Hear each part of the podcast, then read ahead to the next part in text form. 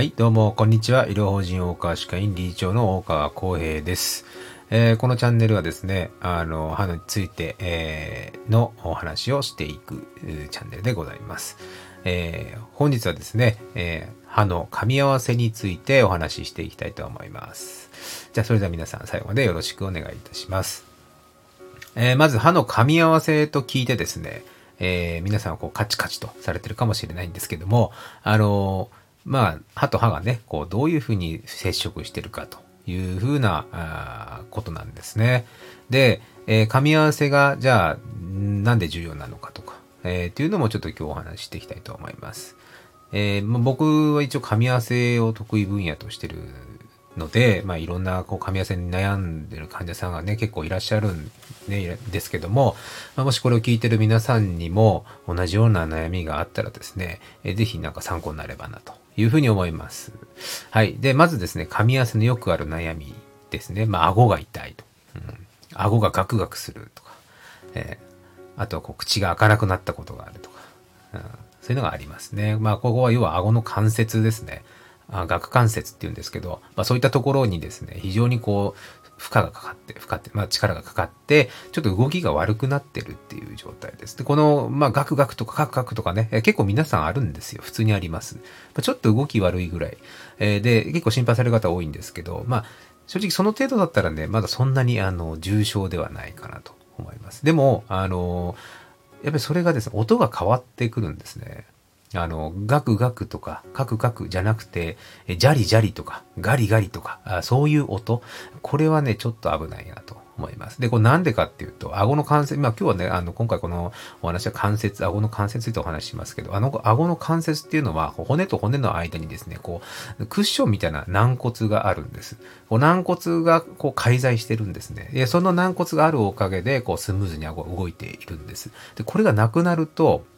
あ、なくなるんですよ。なくなるんです。えーもしくは穴が開いたりする。えーもしくは動きが悪くなると。えまあ、そうするとですね、やっぱりこううまくスムーズにこう動かないんでガクンガクンとかカクカクとか音がするんですね。で、そのさっき言った穴が開いたりすると、今度骨と骨がこう擦り合わさるので、こうガリガリとかジャリジャリとか、えー場合によって痛みがあったりするんですね。で、ここまで来ちゃうと、もう結構普通の歯科医院では治せなかったりするんですね。えーまあどうしてかというと、もうその関節円盤っていうそのクッション、まあ座布団みたいなのがもうない、まあイメージと穴開いてるイメージ、座布団に穴開いちゃったみたいな感じですね。えー座りすぎちゃったから、えーもう擦れて穴が開いてるみたいな状態なので、まあ結局この状態っていうのは治すのにではですね、多分まあ僕もまあそうだと思いますけど、やっぱり一般的な歯科医で治せないんじゃないかなと思います。やっぱ口腔外科ってところにね、僕も多分そういう症状の方はご紹介させていただくことがあります。で、えーその前のカクカクとかね、ガクガクぐらいだったらば、これはもう完全に筋肉の炎症が、つまり筋肉痛になってて、使いすぎて。えーそれで、まあ皆さん筋肉痛になったらね、やっぱりこう手とか足とかね、動き悪いじゃないですか。痛いし、立ち上がるの大変だし。まあ顎の関節もですね、こう筋肉でこう顎って支えられてるんですけど、その関節も周りもいっぱい筋肉があるんですけども、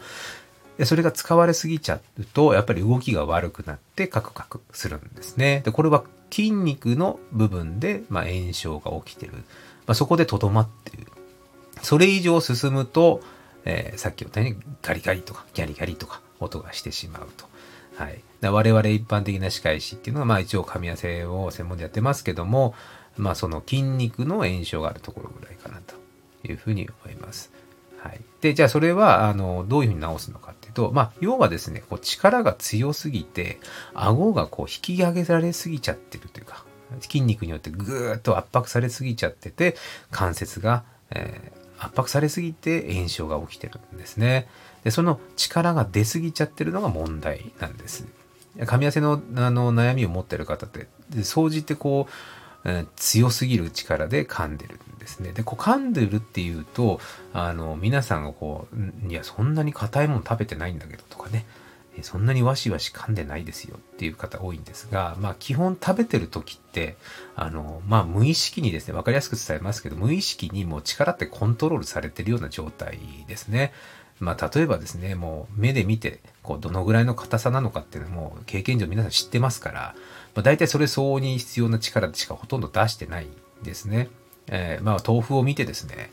思いっきり噛み砕くなんて人多分あんまりいないと思う。プリンとかもそうですけどね。ガシガシと噛み砕く人多分いないんですよね。で、逆にですね、こう、片焼きせんべいみたいなものとか、まあ、ちょっとビーフジャーキーみたいな硬いものを、あの、ふわふわこう噛む人も多分いないと思うんですよね。やっぱりそれなりにこう、硬さ分かってますから、そのぐらいの力で噛んでると、食べてるとお召し上がりになってると思います。ですがですね、その食べてる時以外の方が実は歯ってこう接触したりですね、当たったりしてるんですよ。結構無意識にですね。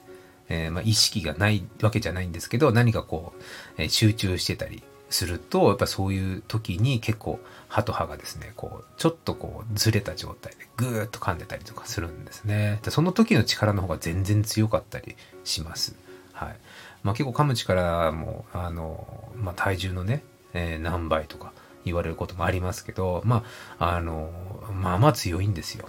思ってるより強いです。だってあの硬い歯がですね、削れちゃうんですから。え僕らが機械でこう、クイーンって削ってますけど、まあそういう硬い材質、ダイヤモンドなんですけど、ダイヤモンド削ってますけど、まあ、それが、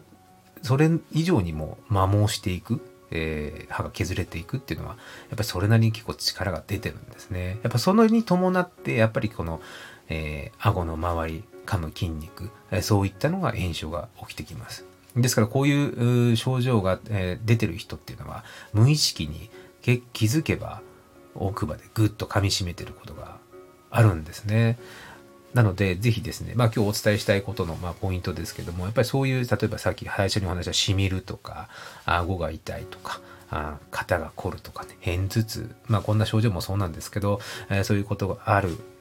なんか最近あるなとかっていう方は、ちょっとご自身でですね、こう力が入ってないか、特に日中とかもですね、うん、日中とかも、あの、そういう力が入ってないかどうか、ぜひね、あの、検証というか調べてみるといいと思います。まあ、ちょっと注意するような感じですね。えー、特に注意しないとね、多分ずっとその、習慣的に多分やってますので、えー、結構力がかかり続か、かかり続けてる状態だと思います。で、そこでちょっとふっと力を抜くだけでも、だいぶこの筋肉の炎症というのは和らぎますから、あもしそういう時があればですね、あ、いかんいかんと危ないと思って口をちょっと開けるとか、力を抜いてあげてください。で、こう原因としてはですね、あの、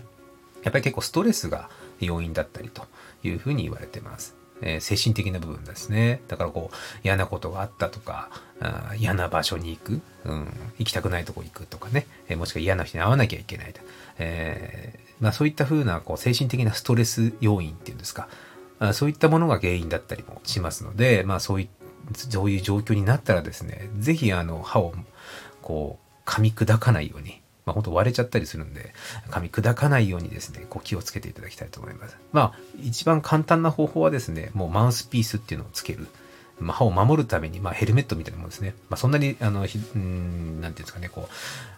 硬いものではないんで、プラスチックできてるんですけど、そういうものを歯にこう入れてあげることで歯が削れる、もしくは割れてしまうことを防ぐことができると思います。これ一番簡単ですね。で、もう一つあの、ボトックス治療っていうのがあるんですけど、これはまあ一般的ではまだないですけども、やっぱりそれこう力のコントロールっていうものが結構重要なので、あまり強い力を出させないようにするっていう、まあそういった方法、効果があるのがそのボトックス治療だったりします。まあまた詳しくね、お話ししますけど、まあ何せ今まで多分普通に生活してて気づかないうちに歯が削れてるっていうのは実は結構あるんで、えー、まあもしこのお話を聞いたらですね、あの、